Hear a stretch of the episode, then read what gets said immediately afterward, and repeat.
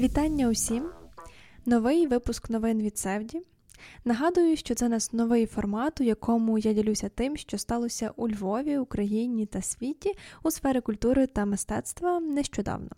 Отримала фідбек, що було трохи задовго минулого разу, і важко сприймати новини на такій швидкості. Ще й на SoundCloud немає можливості змінювати темп. Тож цього разу практикую дещо інший метод озвучення. Принагідно нагадую, що нас можна слухати на Apple та Google подкастах також. Отож, що сталося в культурній сфері цього тижня? У Львові з шаленим аншлагом пройшов показ постдокументальної перформативної вистави Лютий нового театру Варта. Ми були на прем'єрі та більше про неї розкажемо згодом. А поки послухайте коментар режисерки Ніни Хижної. Ми провели інтерв'ю з людьми, завдяки яким ми можемо сьогодні жити, любити, робити свою справу та займатися мистецтвом, де кожна особиста історія є дуже важливою і стає частиною великої нашої спільної історії, яка зараз твориться. Наша задача з одного боку зберегти власну вразливість та здатність до емпатії, а з другого віднайти способи справлятися з цією дійсністю та стресостійкість, яка допоможе нам вистояти та пройти цей надскладний шлях до перемоги. Нові покази плануються у листопаді, а вже в грудні має відбутися презентація запису вистави, тож кожен буде мати нагоду познайомитися з твором. У музеї народної архітектури та побуту імені Клементія Шептицького новий директор а точніше, то заступника директора, який тривалий час виконував обов'язки керівника установи, призначили на посаду. Михайло Закопець, культурний менеджер та музикант, який здобув освіту у Львові, Кракові та Варшаві. Він два роки працює в музеї, з них рік виконував обов'язки директора. Михайло показує креативний підхід, тому ми хочемо, щоб він збільшив свою активну діяльність вже в статусі директора музею, сказав під час представлення мер Львова Андрій Садовий. Натомість у соцмережах львів'яни виказують своє незадоволення, мовляв, керувати музеєм має людина з відповідною освітою та компетенціями, як от історик, музеєзнавець та фахівець культурної спадщини.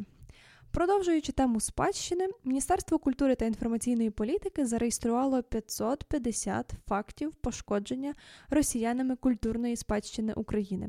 Як реакція на знищення культурних пам'яток виникла ініціатива архітектора Сергія Ревенка та перекладача Микити Солопова, які сканують пам'ятки архітектури, яким загрожує знищення через повномасштабне вторгнення. Мета ініціативи створити цифровий архів української спадщини для фіксації наслідків ураження та для її збереження. Вже вдалося зробити 3D-моделі пам'яток Харкова та Чернігова. Окрім того, вже в найближчі тижні ЮНЕСКО створить базу руйнувань культурної спадщини України. Це буде порівняльний аналіз супутникових знімків високої роздільної здатності до та після 24 лютого. Якщо РФ може проводити незаконні референдуми, то чому інші не можуть?